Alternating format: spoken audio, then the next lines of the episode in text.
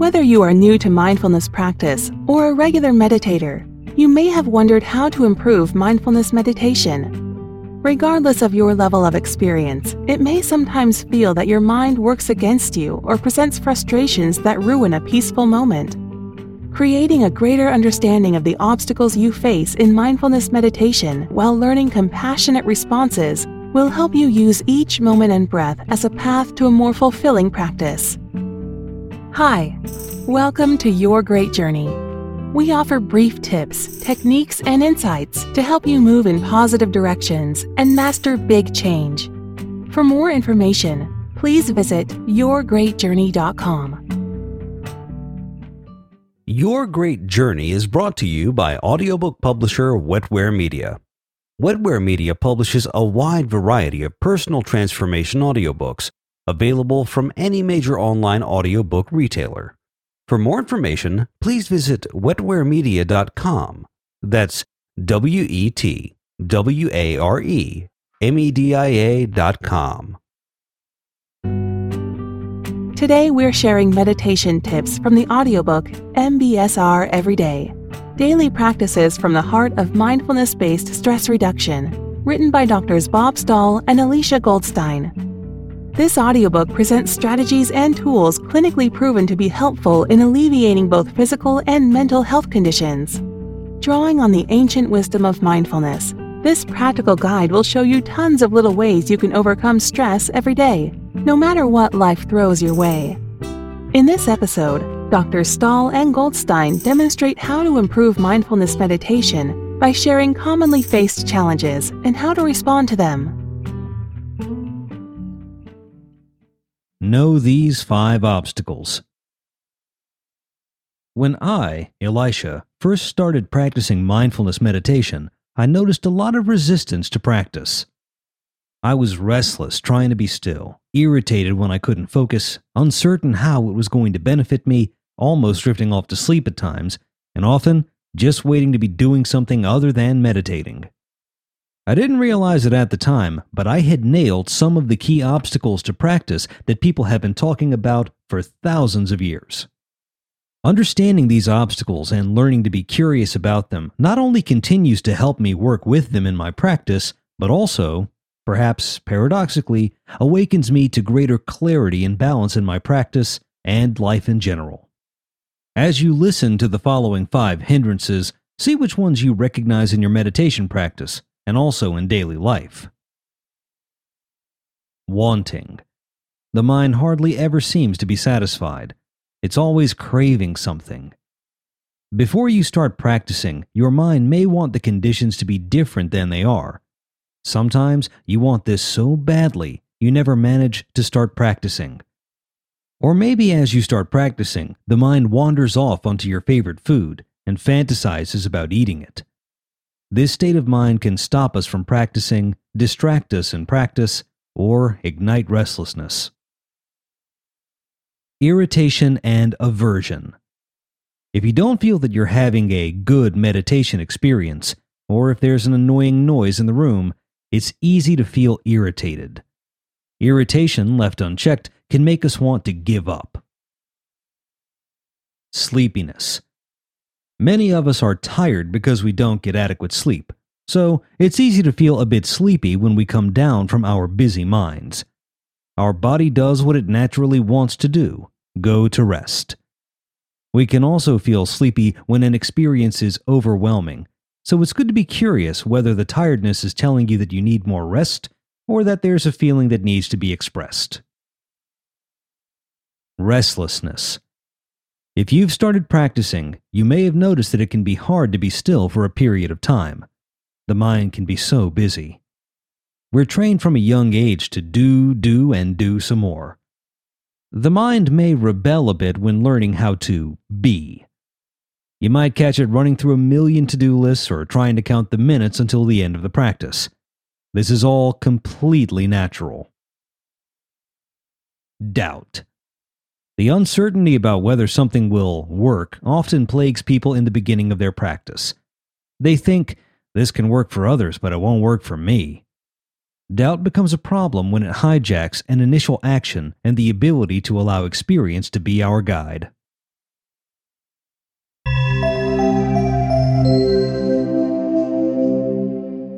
Just do it. The fact is that if you can recognize it, you can face it.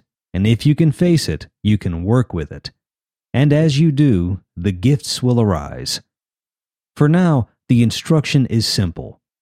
Choose the obstacle that gets in your way the most and practice noticing it this week.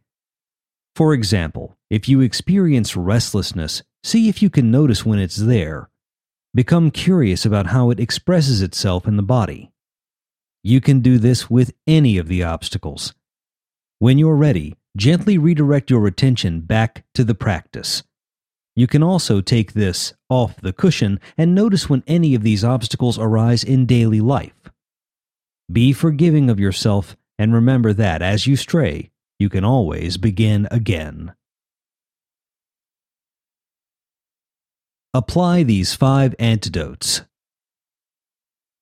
On the one hand, simply being aware of the five obstacles to practice, naming them, and being curious about them is a powerful practice. On the other hand, mindfulness affords us the awareness and choice to apply certain actions that can serve as antidotes and opportunities for growth. When you become mindful, you have the ability to step out of the old reactive patterns that are fueled by unawareness and choose a more constructive response. Antidote for wanting, curiosity, and contentment. A craving generally has a shelf life of 20 minutes or less. If you notice you're wandering off onto something you desire, practice acknowledging how you're feeling in the body and mind. Become curious about what it is that you are longing for. Remind yourself that contentment can also be found in the here and now. Be mindful of this craving arising and then watch it slowly pass. Feel the contentment that arises when you are free of wanting. We can inspire contentment with practicing being at ease with the way things are. Antidote for irritation and aversion, mindfulness, and self compassion. While our urges may naturally be to resist any irritation that comes, we have to remember the adage, what we resist persists. The work here is to include irritation as part of the mindful experience. What happens when we allow the irritation to just be? Can you apply some self compassion? Say to yourself, May I be at ease. See what you notice. Antidote for sleepiness concentration, and self compassion. If you occasionally fall asleep when meditating, consider it a good nap that you needed. If this is happening often, however, you might try sitting in a more upright posture, standing up, having your eyes slightly open, or maybe splashing some water on your face before starting. You can even shift into a walking meditation. If you're really daring, see what it's like to be curious about the feeling of sleepiness. Open your eyes and experience the sensations of tiredness as they are. Do they stay? Do they come and go? Antidote for restlessness, mindfulness. It's important to recognize that restlessness and boredom are just sensations like any other. Try adopting a beginner's mind and being curious about the sensation of restlessness. As you do this, you may notice how the feeling of it has a life of its own, shifting and changing, arising and passing away. As you recognize restlessness, you can gently bring your attention back to the point of focus. See if the restlessness can become a teaching about the nature of change. Antidote for doubt mindfulness. Doubt is natural. One way to take control of it is to actively investigate it does the doubt reactively keep you away from experiencing the practice? Clarify what the value of the practice is to you. Make a list of its benefits. We have to remember that thoughts are just thoughts. They're not facts, even the ones that say they are. If you notice doubt slipping into your practice, just take note of it and ask yourself is this doubt absolutely true? Follow that with what would be different if this doubt wasn't here? Ultimately, the goal of mindful meditation is to allow your experience, not the reactive judgments, to be your teacher, inspiring clarity. Applying the antidotes to each of these obstacles not only deepens our sense of freedom from the mind's reactivity, but also gives us the opportunity to strengthen key factors of well being.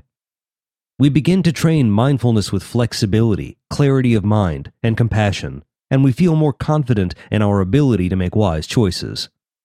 This internal sense of control breeds confidence and joy.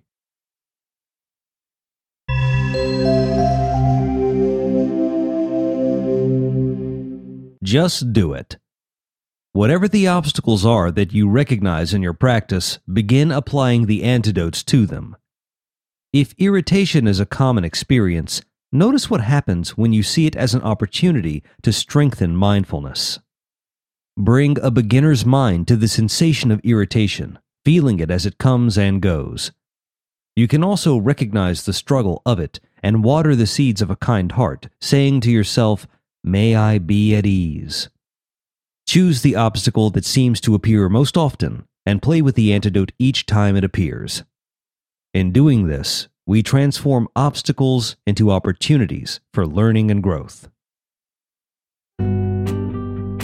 Thanks for listening to this excerpt from the audiobook Mindfulness Based Stress Reduction Every Day. You can purchase the complete audiobook from any major online audiobook retailer. If you'd like more information, please visit yourgreatjourney.com. Please be sure to subscribe to the show so you don't miss an episode. And if you like the show, please rate and review it. And please share it with friends who might also enjoy it. Thanks for listening. Your Great Journey is brought to you by audiobook publisher Wetware Media.